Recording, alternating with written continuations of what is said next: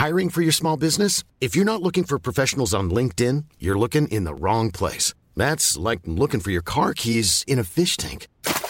LinkedIn helps you hire professionals you can't find anywhere else, even those who aren't actively searching for a new job but might be open to the perfect role. In a given month, over 70% of LinkedIn users don't even visit other leading job sites. So start looking in the right place. With LinkedIn, you can hire professionals like a professional. Post your free job on linkedin.com slash people today.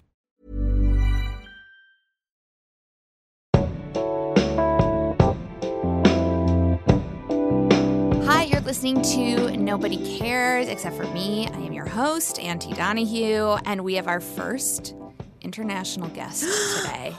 Oh foreignness. A, foreignness. A foreignness. Oh my God. She is an author. She is a comedian. She is a writer. She is a performer. She is unstoppable. oh, a la- she's a lady. She's a lady. Ladies and gentlemen, Sara Benincasa. Did I pronounce her last name right? Yeah, you did. Okay, good. You totally I did. practiced that in the car. It's well, it's a confusing last name. It's a weird surname, and and actually, my my I used my mother's maiden name for um because when I started doing comedy, I was.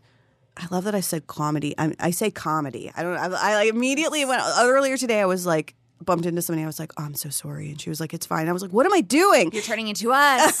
it's it's it's like adapting to. I mean, I have cousins um, and my aunt and uncle who who live in Toronto, and so I remember when I was little, my older cousin teaching me like, okay, it's not Toronto, it's Toronto, and she also was like, here's a stack of books, and it was like it was like Gordon Korman and like it was like uh, L.M. Montgomery, Gordon Korman. It was like greatest young adult hits of the past two hundred years, Oh my God, 150 bless. years.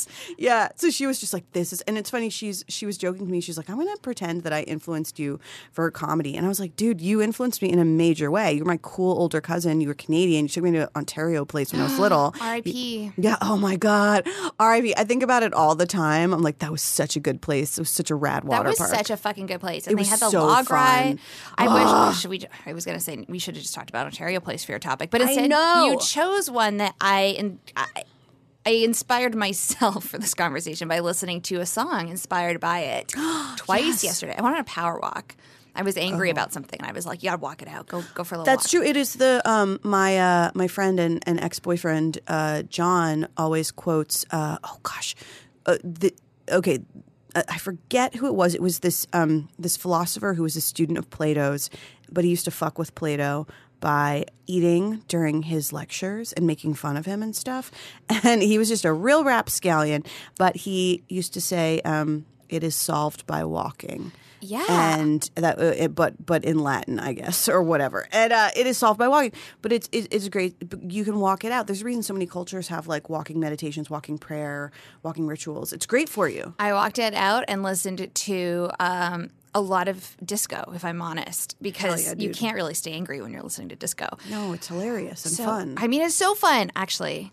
So is this topic. For a while, it was fun for him, and then it wasn't so fun. Who are we talking about? We're talking about. Or I'm going to say his full name. Oh my God, Full name first. this is Um, dramatic. and I'm not. I, I don't speak Russian, so I'm gonna fuck this up. But uh, Neither also, do am I I. allowed to swear? I probably Please am. do, Okay. I should have asked that before, but it's more fun No. when guests on air are like, "Can, Can I swear, here? on Can this I swear here?" podcast? Yeah, this is a cool podcast.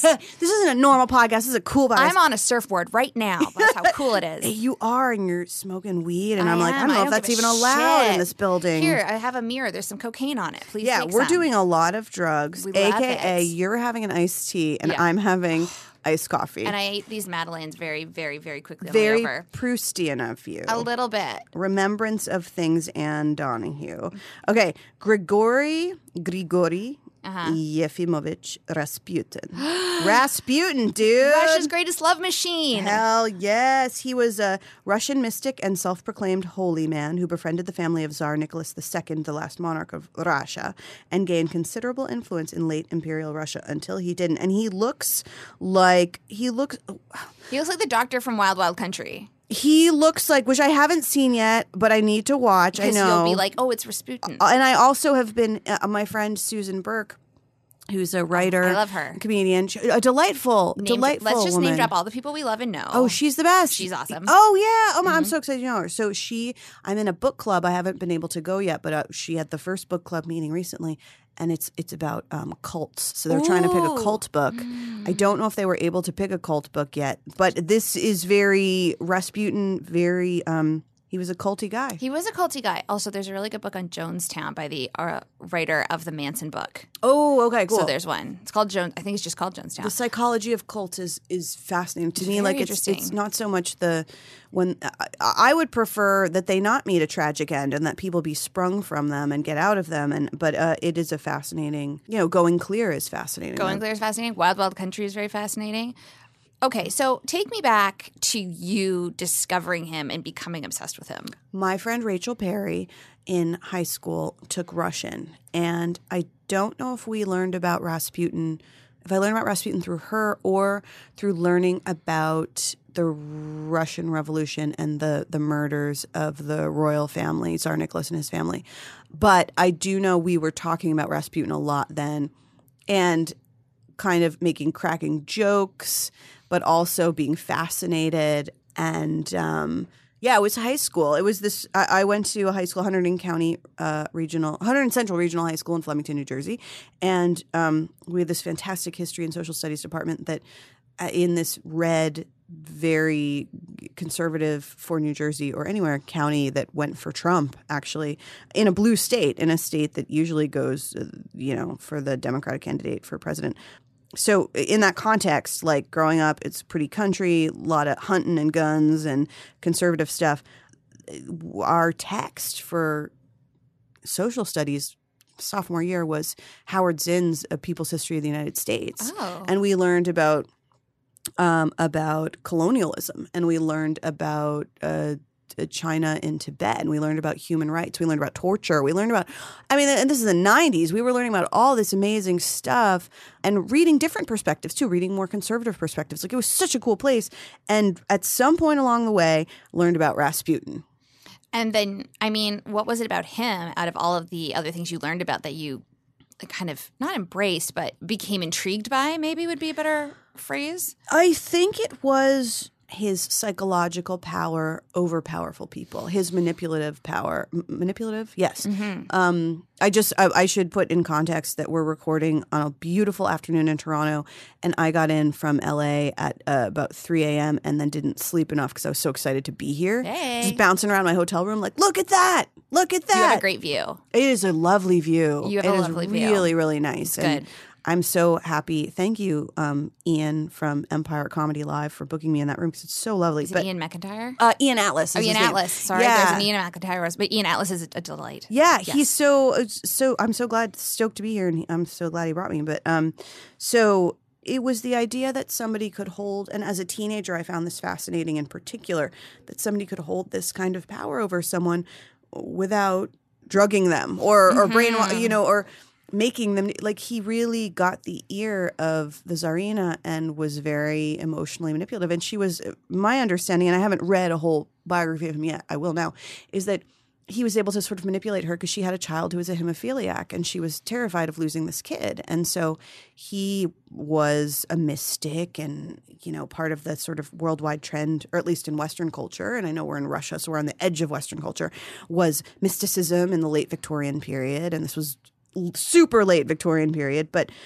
he was like a healer and uh, you know he was a charlatan I think that there's also the way he's portrayed in pop culture is like you either don't hear very much about him or you do in the documentary circuit, but then you hear like my introduction to him was the Boney M song. Oh yeah yeah yeah And I mean, like, what an interesting choice for a song. Like, what a, and it's such an upbeat song. Like, you has to play at weddings or your wedding is shit. Like, it's the most fun time. I mean, I maybe this is like me being a lawyer or something in my head, but I'm like, that is a testament to his influence still, his like lo- lasting influence, because the Russians can make anybody disappear. oh yeah I mean, I don't quote me on they that. can they can, they can they can make a, a, a eminently overqualified presidential candidate disappear. uh, they can make a lot of things disappear and a lot of people not live anymore. And the fact that he's infiltrated into Western society and become like mystic again in his own right, there's this romanticization about him that doesn't exist with a lot of, because it's almost like you kind of put him in the same camp as Vlad the Impaler, but Vlad the Impaler is an actual like person that put people's heads on sticks. He earned because they made Doc- Dracula over him, whatever. But like Rasputin did mysticism was like a little like an influ- like an influence, but then like men got very threatened by him, and mm-hmm. then He was a sexy dir- jerk. he was a sexy jerk. and also i think that at least being raised in the states like there was the- in the the post world war ii sort of cold war and then post cold war era our, our image of russians is um, of russian men is in film and television is fairly sexless or if they are sexual it is pure aggression predatory. almost. predatory aggression, and, and which which is a metaphor for how we view politically how we were raised to view Russia as a whole, not Russian people specifically, but but yeah, actually, you know, I think that is it, it, I was the sort of propaganda about evil empire and all this. Not that it was all inaccurate by any means, but was that um, Russia was this sort of cold, sexless place where it was you don't see images that of, of Russian men that are are nuanced in in United States in the U.S. at least the you you know you saw like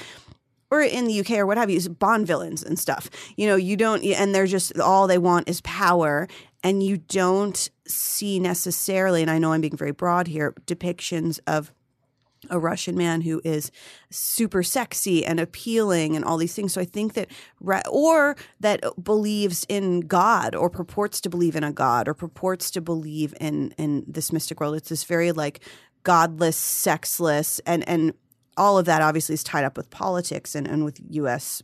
agenda.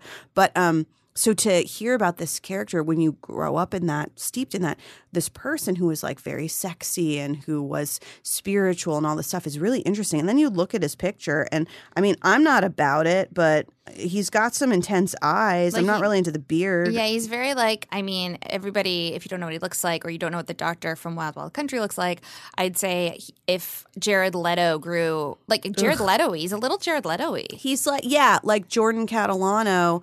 The the death of the dream of Jordan Catalano is Jared Leto in reality. Those dead eyes. or at least I mean I don't know him at all, but those stories you hear about him being a dick on set, I don't know if they're true or not, but um, yeah, say, we'll just say they're true. let's just assume this podcast owes nobody anything. True. It's probably true. It's you know Jordan Catalano grows up to be a Rasputin. Yeah, it's it's he looks like Jared Leto at the Met Ball with with he does looking like Jesus Christ, yeah, JC. yeah, but just like probably with much worse dental care at that A time. hundred percent. It's interesting too what you said about the way that like we do portray.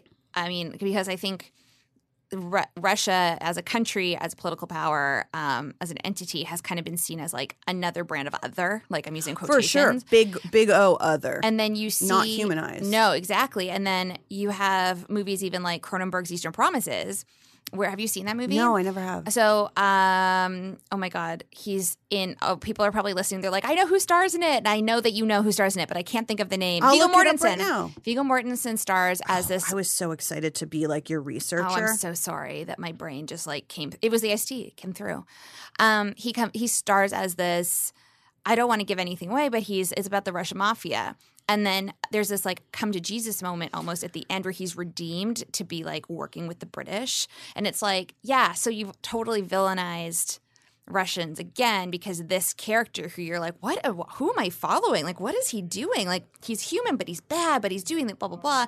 And then it's like, oh no, he's like working for the. It's he's it's okay to like. it's him. okay because he's, an agent of Yes. of the power that we regard as good and and and excuse me you know none of this is to say that the Russian government and the USSR before hasn't done horrible shit. No, I'm Lithuanian, so I can attest to the fact that like my great uncles got sent to Siberia for 20 years because they like did not believe in the USSR. So, they were in Gulag. they were in gulags. Damn. Straight up. And then they came out and then continued to protest until Lithuania declared its independence.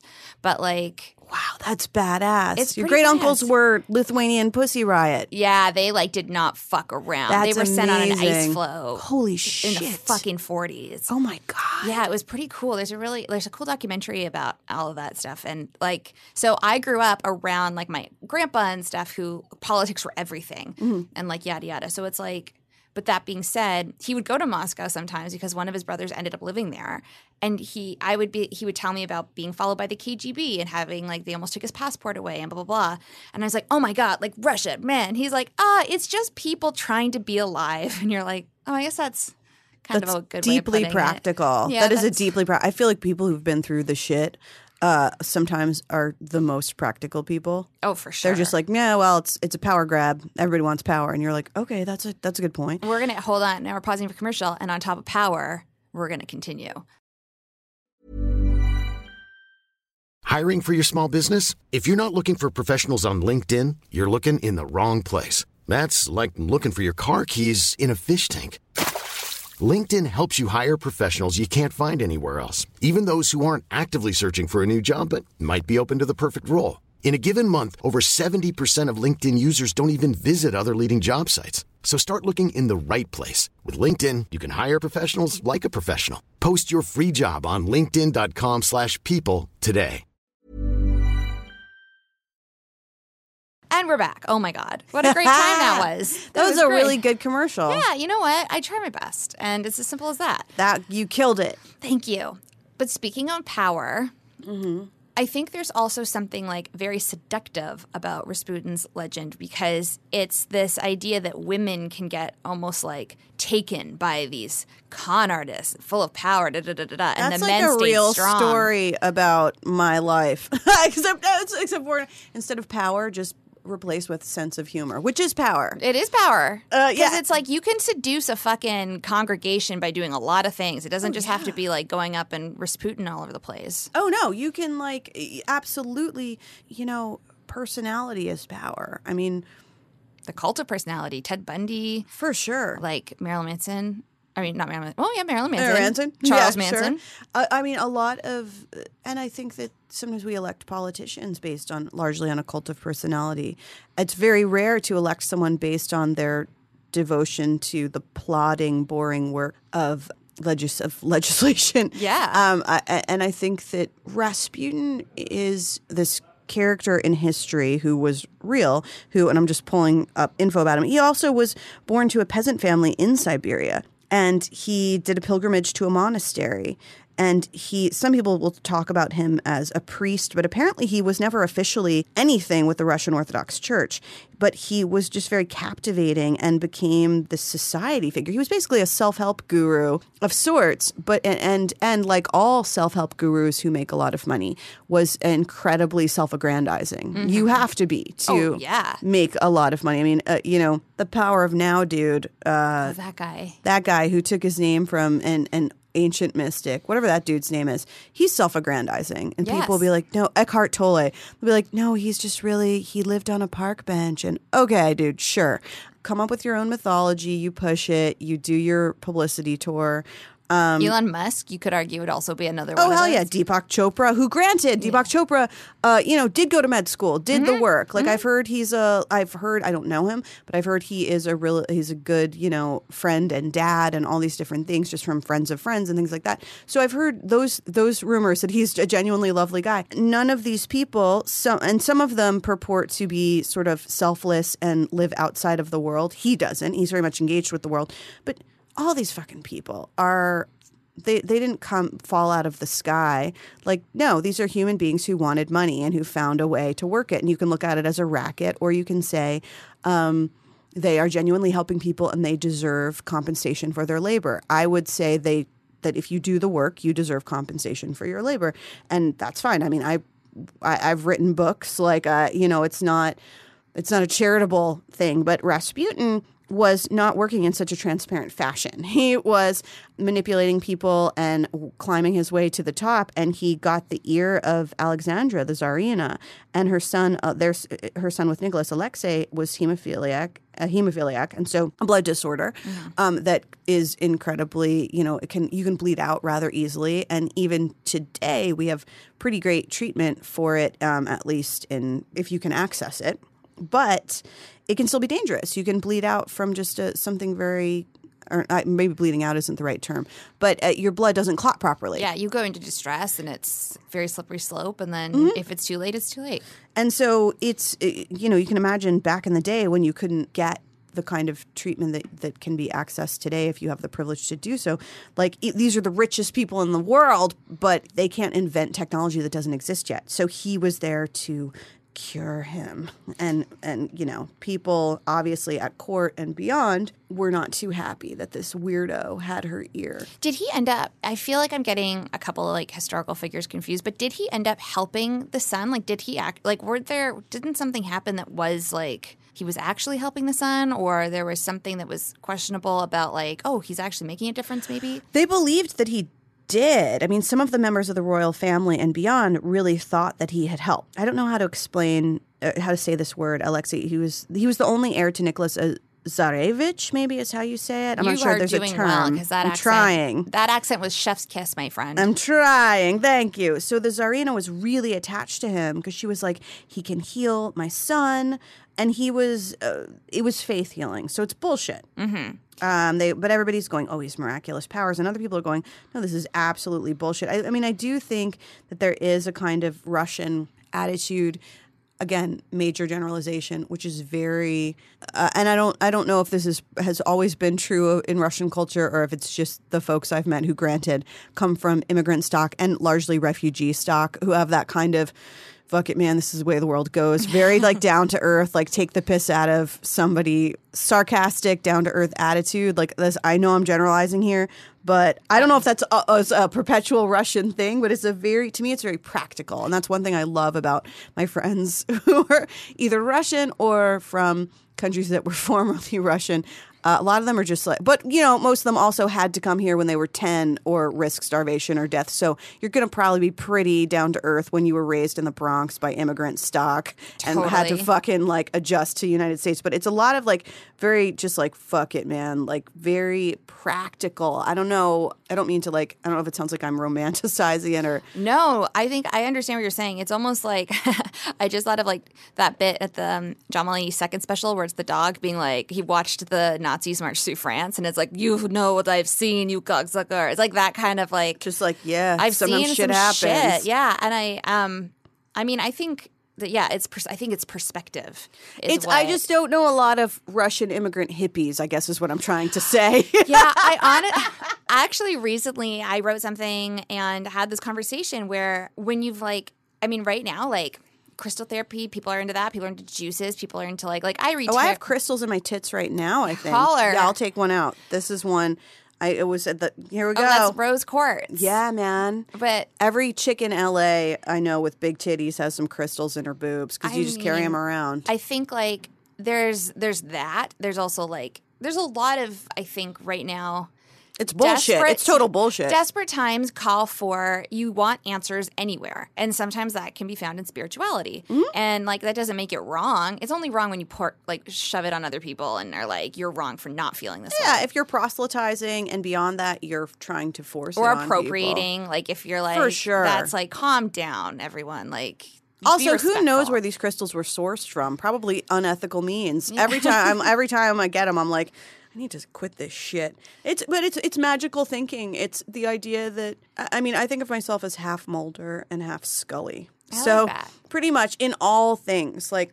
I think everything is bullshit and I think everything is real all at the same time. And part of that is being raised Catholic, but also enjoying science. And also being raised in a massive franchised corporation that enabled and, and hid massive amounts of child abuse uh, is relatively disillusioning. if you believe, I you believed all the Catholic. shit when you were little. Yeah. Oh, Yeah. a Donahue? Mm, can you believe it? Oh my god. That's a good Jewish name. The Donahue. Everybody thought that I was Jewish when they was my last name. That I showed them that I'm Irish you- Lithuanian. You were like, duh, the obvious I'm combo. as pale as an uncooked potato on You- the inside. You are a porcelain angel doll Oh, from thank you so heaven. much. But um, I will get a heat rash from today's weather. so enjoy that, everybody. I'm so. Co- I just. I have a. I have stitches in my back right now because I got. Uh, I have skin. I had skin cancer when I was 17. Not a melanoma, thank God. But I had basal cell carcinoma, which is not as bad, but it's very weird for a 17 year old to have it. That's like something that golfers in their 50s get. My mom had that. She had a lot of stuff removed from like over time. Oh yeah, I have a bunch of scars as like on my arms. Uh, This was it was on my back when I was 17 and so veering off the Rasputin topic. So I, you know, had surgery and when I was 17 I was at a teaching hospital in New Jersey. Thank God Robert Wood Johnson they were fantastic. And uh, at the time they the way they did m- mapping of the body was to take photos of you close up basically polaroids but super close up of your whole naked body to check make sure they, so i'm just like hanging out there naked with my doctor who's a man who and they always had a, a, a woman and another woman doctor or a nurse to make you comfortable and to be appropriate and protect themselves against claims i'm sure. But then they had asked my parents permission if it was okay um, to have med students arrive. My parents asked me. I was like, "Yeah, sure." But it- so it's like a team of med students, and you know, they're they're men, they're young men, like sixty years older, five years older than me, who all some of them are very good with the poker face. Some of them are wicked nervous, like looking at other stuff. Oh my god! And I'm like smiling, like, "Hi, how are you?" And I'm, I'm like, they're all like, "Oh my god!" And the nurses who are older are just like laughing at them. And then there's a, a woman med student, and I'm like, "Hey, girl, what's up?" And and so I was just basically naked, getting photographed. But I was like, "This is fine. It's going to keep me from." You know, getting probably dying young, um, which isn't probably going to happen with basal cell, but you can lose a lot of flesh and it can cause damage to, you know, uh, your body. And so, anyway, because of that, every year I, I'm supposed to go twice a year to the dermatologist to get checked. And inevitably, they find something and do a biopsy. And sometimes they find something more, and then they go in and really get in there. So, I have these stitches on my back that I got the day before yesterday. And it's like such a weird experience to fly with that because you're like, you have to um, change your bandage and, and give use Aquaphor or Neosporin or whatever. And so right now I'm just very conscious of that. Um, and but it's I don't know why I brought that up. Sorry. Anyway, if Rasputin had been around, I think I mean that my mom would have been like, "Oh, okay, maybe he can work." Oh no! Also, I think it kind of does piggyback on the idea that like when things are like you're half Mulder and half Scully, so there's the science part of you that is like I get this taken care of. I go to the dermatologist. I like I do all of these things, and then there's the other part of you that just took a rose quartz out of your bra. Exactly. That's like. But I believe that this might bring the properties I need. Like maybe this will bring a healing component. This will help me heal faster, man. Like I definitely burned a candle from House of Intuition in Los Angeles, which has two stores in LA. It's like crystals and stuff and books and like burned it and it was like a love incoming candle and I thought it was like bring love to me and I meditated and then when the candle burns down there's crystals at the bottom and then you just put them in your tits if you're me, I guess. Oh, that's so lovely. Yeah, it's like an altar. I have an altar at home. Do you really? I do. And so, okay, what do you think this says about us then? That this is like, I, I feel like there's only a few things that continue throughout every decade in history. There's a struggle for power. Power, people get off on power. I fucking love power. Mm-hmm. I love it. Give me power. I love it. Um, I love power. Ta da. I think there's also, I mean, ego, jealousy, etc. But then I think there's also this like spirituality realm where it's not like organized religion, where that is allowed because there are rules, and it also like caters to a higher political space sometimes.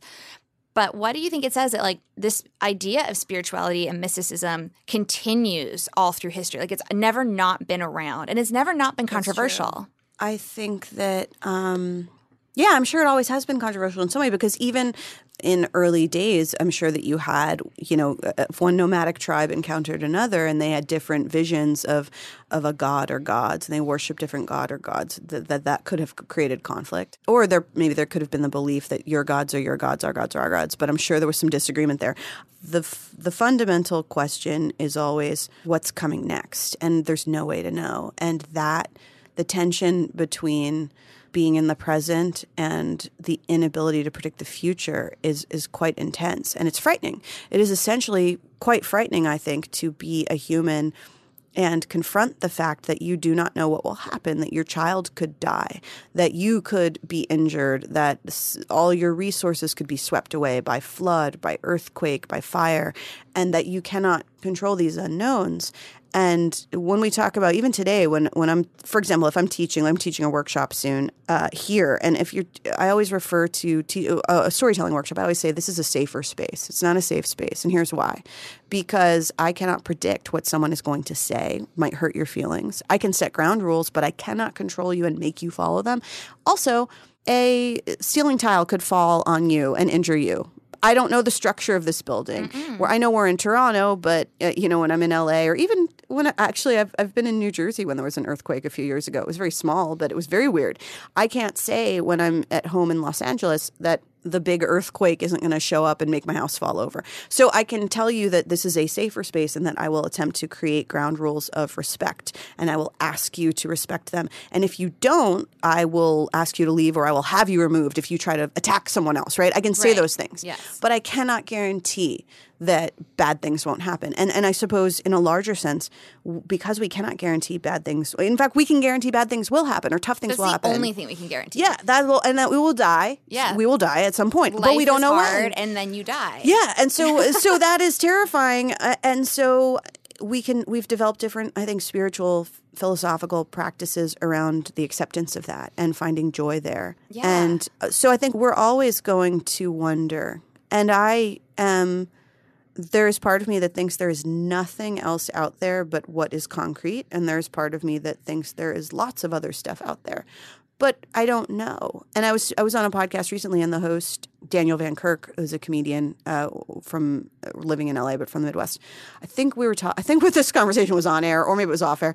I remember him saying that you you have a notion of God. Let's say in theory, well. Let's say God, there's a God is real. Maybe it's not your God. Maybe it's somebody else's God, mm-hmm. or maybe it's a kind of God you've never contemplated. So we don't know. So that that fundamental unknown is something that drives us as humans, that frightens us, that inspires us. And so we come up with crystals and titties. We come up with, we listen to Rasputin, we pray, we genuflect. I cross myself instinctively sometimes. So do I actually. It's I'll really totally strange. do it. I'll yeah. make the sign of the cross in totally random ass times. Yeah, like yes, it's very weird, and People I pray at sports games. Like, I still like I don't I am in the same boat I think as you. I'm like I don't really know what I believe in anymore, but I'm wearing my nana's watch today, and I put on a rose smelling perfume because I felt like I needed to be close to her, and I was like I don't That's know if she's around, but I kind of just like want her around today. I put on my Nicki Minaj perfume, Pink Friday, which is in the bottles in the shape of her body, and it was like fifteen bucks at Walmart. Great. And no one should shop at Walmart.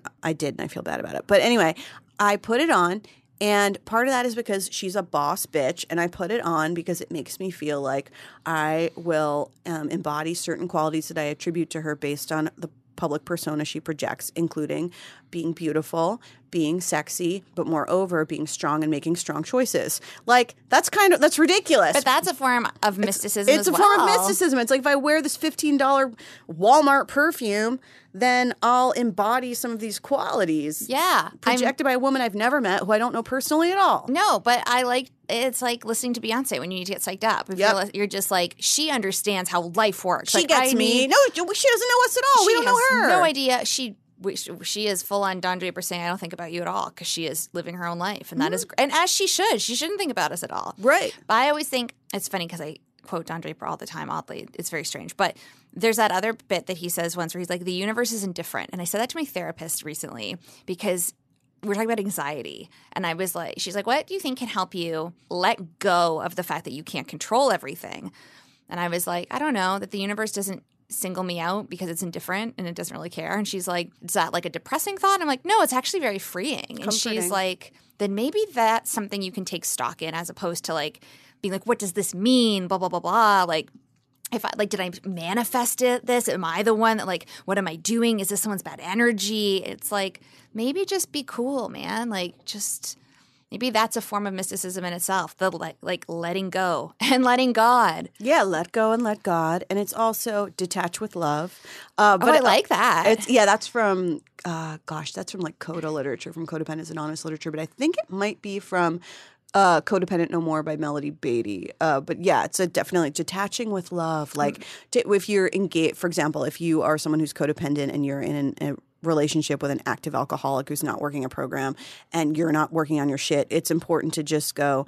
Okay, you can detach from a relationship. It doesn't have to be romantic. It can be someone who's in your family who you're always going to be related to by blood, but and this doesn't mean you cut them off, but you detach from the results. You just go, okay, I'm detaching. I wish them well or as well as I can based on our but I got to step away. I got to take my hands off the wheel here. And it, it's sort of reminding me of um, when, you know, if you hit a patch of ice, it can be worse to pump the brakes. It's so much worse. As Yeah. somebody that drives in winter constantly, it is the worst thing you can do. and this prompts religion. It prompts, And that's why you turn to fucking like, yeah, because you're like, well, what can I control? I My can destiny. and I can pray. okay, I'm gonna drink and pray. Drink and pray. I have rapid fire questions for you now. Yeah, dude, go We're already it. in the last five minutes. Uh, what? I told you. I don't waste time here. You made it happen. Okay, rapid fire time. Ready, ready, ready. What's your favorite thing about Rasputin? Like his trait? His the fact that he was allegedly hypnotic in nature. Excellent. Do you think you would have succumbed to his charms and or mysticism? I would have been fascinated by him, but I also would have thought he was full of shit. Mulder Scully. Mulder Scully. Why do you think the men of the house responded in such an extreme way to him? They were very threatened by his uh, sexuality, his charm, and they also recognized that he was dangerous and manipulative and full of shit. Do you think anybody in our current cultural sphere comes close to that? I I think that most. I think that uh, yeah, uh, probably, probably celebrity self help gurus. I would say have 100%. Yeah, so I would say if you're looking at like uh, Dr. Oz, who pushes a lot of bullshit. If you're looking at Deepak Chopra, Gabby Bernstein. um, yeah, yeah, for sure, Mm-hmm. for sure. Like uh, any sort of self help guru, whether you like them or not, is working with some level of cult of personality. 100%. And I wrote, you know, I wrote a book called Real Artists Have Day Jobs. It's kind of self helpy. Like it's not usually shelved in that section, I don't think, but it's humor essays. Maybe it is listed as self help. I forget. But you know, so you can say that too, and you can also say that about you. Can say, com- see, I feel like comedians are entertainers expressly, so you know you're getting entertainment. But anytime somebody purports to be able to heal your life, and they're usually, uh, I've known some self help people. They're behind the scenes. They're usually bonkers as hell and really difficult to work with. Sometimes, sometimes they're lovely, but um, anybody who seems like they're selling you the answers without talking about how fucked up they are all the time. That's the thing. You got to talk about how fucked up you are all the time You if you're going to talk to. me about how fucked up I am. That yeah. We got to share. Also, I fucking love fucked up people. Those are my favorite people. Yeah, just talk about how fucked up you are. I think it's cool. Then we'll just hang out. Yeah, that means you're a person. Be down to earth. Like Yes. lead with your own bullshit first. Sure, be professional. Yeah. And then once we have that out of the way, then let's just talk shit. Yeah. Be honest. We're all disgusting, messy disasters. Um, I have one of my best friends, Sabrina, is so rad. Sabrina Cognata. She runs a, uh website and a thing, uh, Instagram called Dickopage. The Dickopage Project, which started just because guys kept sending her dick pics, and she was like, "Cool, I'm going to put them online." Yeah. A- and uh, some people, but also it's a lot of like, it's a lot of feminist stuff. It's a lot of she's a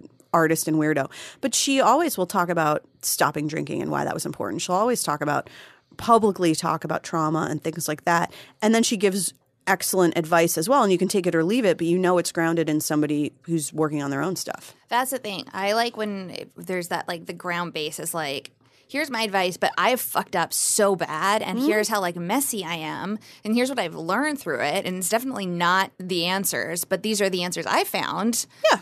It's a great philosophy, I think. Oh, as soon as you get somebody being like, I have the answers, it's like, mm, no, no, no, no, no. Rasputin, you don't deserve to die because no one deserves to get murdered in such a Oh, of course way. not. Also, apparently you had a huge dick and it took them a million times to like shoot you and then Yeah, somebody kept that. your dick in a box allegedly. Really? Yeah. The, allegedly a woman in Paris somehow ended up with his dick and had it years later. I mean, in retrospect, it looked bad because it was obviously decomposing. And Yeah. It's not like they had the technology to keep it Yeah, looking it's great. just gonna be. I don't. it's you not know. nice. Like that's not Ugh, they- even even a normal man attached to a dick. If you're not interested in that man, I don't want to see it. No, I don't want to see wanna if it's it. alive and healthy unless I want to see it. Unless I have asked specifically, If I request it, then I'm here cool. for it. and you're free to say no. I mean, everyone's body is their own. That's their own. I Mm-hmm. liked what you wrote that one. You gave a guy advice. You're like, everyone's on their own sexual journey. Nobody, like, I was like, yeah. Yeah, like everybody is. You're on your own adventure. Choose your own adventure, and and you have agency. And if it's particularly if, if that has ever been taken away from you, or or you've been denied that, uh, you've been abused or violated in some way, that means a million times as much. It's important to be in your own body and have your own sexual agency and also to to be to feel fine choosing to not be sexual as well. Like i i, I, I write a, a column for this site called mandatory which is called the lower brain. And it's an advice column typically around love and sex but we get into other stuff too. And it's targeted at men or male identified humans. Like it's lgbtqia friendly and all that jazz. And some of it sometimes the questions i get. I got one that was called abuse does not have well the title is abuse does not have to break you. And it's from somebody who was abused when he was younger by a woman. And a lot of what i talk about in the response is like about you know owning your body. And being okay with with making your own sexual choices and consent and things like that. And so, you know, to bring it back to Rasputin, there's really no way to kindly bring it back to Rasputin. To go from that to talking about Rasputin doesn't really work. But if I could, if I were a better broadcaster, I could make it. Oh, happen. I would say then on that note, you know what? As long as like the Czarises were comp- like were like like they were like, I'm down. I'm giving you consent. Everybody, go for it. Like, dare, Consent your, is sexy. Live your truth. If consenting adults, what they do, don't hurt yourself or anybody else. Exactly. Go Don't for force it. your weird shit on other people if they're like, I don't want that shit. Uh huh. Don't be a dick. Yeah, I- don't hold one in a box. I had a conversation recently with someone who was interested in spending adult time with me, and we just kind of ran down the stuff. Like, okay, what are you into? What's the deal? Like, it was it not as clinical as I'm making it sound, but it was really interesting to get to. We weren't even sexting; it was more like an interview. Like, ah, yes, um, Um, and it was really interesting just to learn what that person is into and not into. And what kind of the lines were, and, and we haven't done anything, but it was it was if nothing else very illuminating. Those I- are important conversations. I was like, oh, this is. And it doesn't have to be as you know as boom boom boom like that. It can come up organically within context. But uh, yeah, consent is sexy. yeah. And language language matters. Language matters. Words carry power, or at least our reactions to words carry power. So where can the internet find you? Probably be doing some shows in Los Angeles, um, probably. And I'm working on my next book and doing all kinds of side gigs for work with with writing and uh, you know writing. I'm at Sara J Benincasa on Twitter and Instagram. I'm facebook.com slash official Sara Benincasa. I also just had a flashback to the fact that the last time I was in Toronto, which was what 2015, Yes, two years ago. I had. I was I got up to some trashy shit. I have to say. Oh my god. oh my gosh, I was such a trash bag. Yeah, I had a tra not like with a Canadian. It was all visiting Americans. I got up to some trashy shit with some visiting Americans. You know what?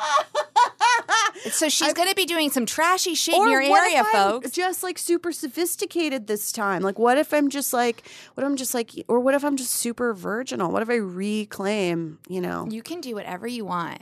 What happens in Toronto is up to you.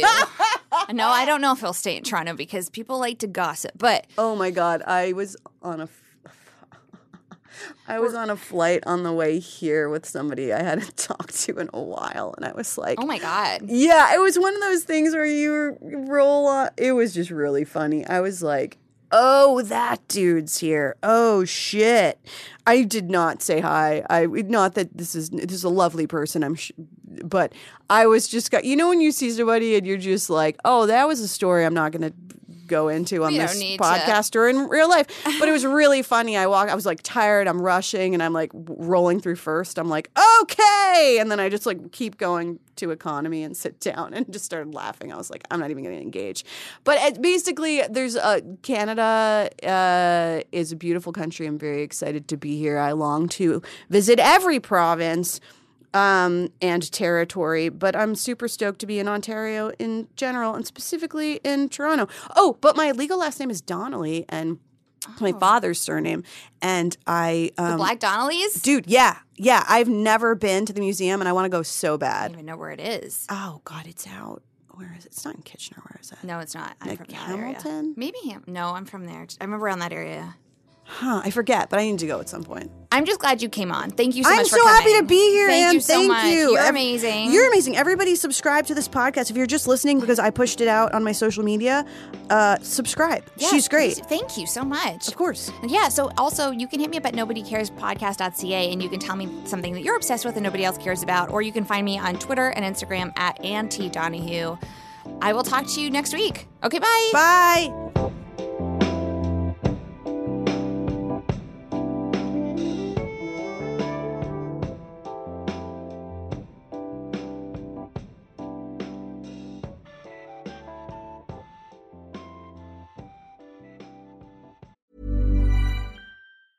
Planning for your next trip? Elevate your travel style with Quince. Quince has all the jet setting essentials you'll want for your next getaway, like European linen, premium luggage options, buttery soft Italian leather bags, and so much more. And is all priced at 50 to 80% less than similar brands. Plus, Quince only works with factories that use safe and ethical manufacturing practices. Pack your bags with high-quality essentials you'll be wearing for vacations to come with Quince. Go to quince.com slash pack for free shipping and 365-day returns.